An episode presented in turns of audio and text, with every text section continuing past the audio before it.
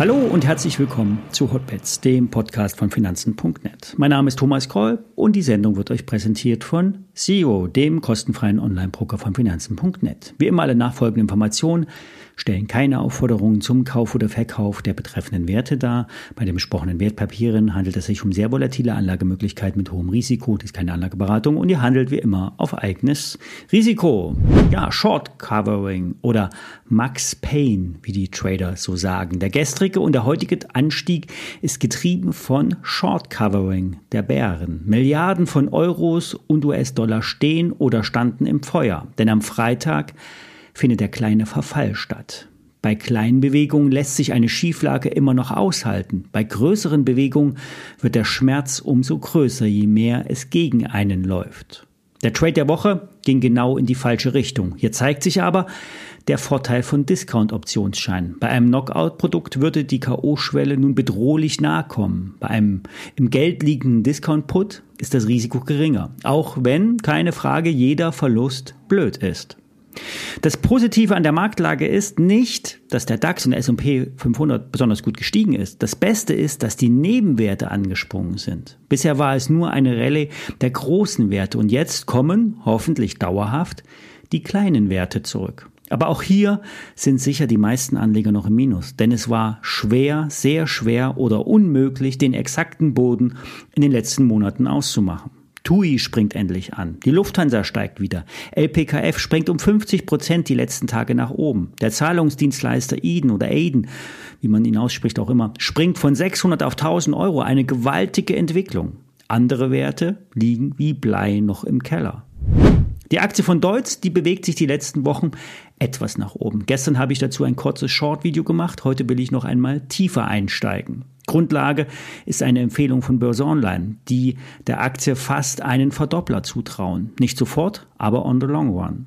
Während alle von Elektroautos sprechen, wird bei Deutz der Verbrennungsmotor groß geschrieben und dabei wird es wahrscheinlich auch bleiben. Der Umsatz legte um 10 Prozent auf 1,4 Milliarden Euro, 1,54 Milliarden Euro zu. Das bereinigte Ergebnis stieg um 40 Prozent auf 92,7 Millionen Euro. Die Renditeziele, die wurden heraufgesetzt. 5,8 Prozent soll jetzt die bereinigte EBIT-Marge oder die Rendite betragen. Auch wenn alle auf E-Autos oder E-Motoren setzen, ist die Realität eine andere. VW wird auch weiterhin drei Viertel aller Fahrzeuge mit Verbrennungsmotoren ausliefern.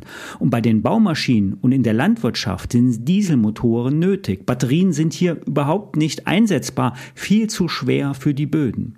Auch bei schweren LKWs sind im Gegensatz zu Transportern nicht wirklich äh, für den Elektrobetrieb geeignet. Wir haben hier auf der A5 zwischen Frankfurt und Darmstadt eine Oberleitung für LKWs. Wie bei einer Tram kommt da der Strom von oben. Und bis auf eine Spedition nutzt niemand das System. Beim Antrieb der großen Maschinen kann man nicht auf leistungsstarke Dieselaggregate verzichten. Und was nicht bedeutet, dass die Motoren nicht noch deutlich umweltfreundlicher werden könnten. Deutz ist hier bei der Abgasreduzierung äh, führend. Klimaneutrale E-Fuels könnten zudem auch vermehrt eingesetzt werden. Daimler Truck ist unlängst eine Kooperation eingegangen. Deutz wird hier die Motoren weiterentwickeln und auch produzieren. Auch mit Wasserstoff lassen sich Motoren antreiben. Ein erster Serienauftrag über 100 wasserstoffbetriebene Stromerzeugungsaggregate ist aus China gekommen. Zuletzt wurde eine Sparte verkauft. Hier ging es um E-Motoren für Boote und Hybridsysteme. Ähm, das Geld für den, aus dem Verkauf ist gut für die Bilanz und füllt auch die Kasse für Forschung und Entwicklung. Das Know-how bleibt auch bei einem Verkauf trotzdem im Haus erhalten.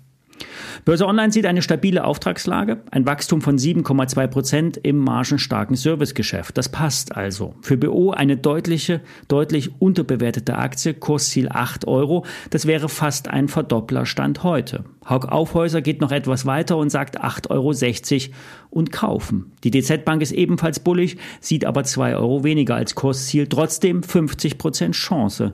Stand heute, Warburg Research sieht es genauso. Dass der Anstieg der Kurse hauptsächlich auf das Konto der Shortseller zurückgeht, zeigt sich auch bei der TUI. Mit fast 11 Prozent ist die Aktie die am meisten geschortete Aktie in Deutschland.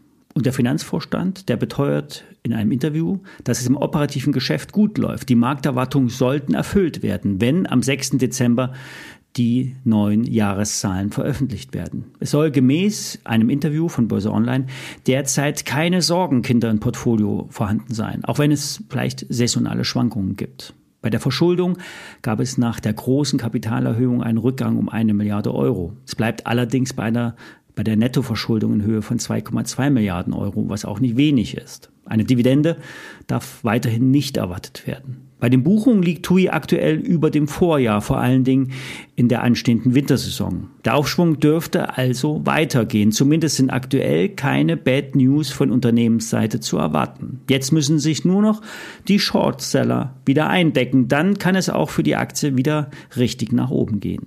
Soweit für heute. Ich bringe heute Abend voraussichtlich ein Interview zum Thema KI und Rechenzentren. Wer will, schaut gerne auf meinem Kanal vorbei. Viele Grüße und wir hören uns am Freitag wieder. Bis dahin.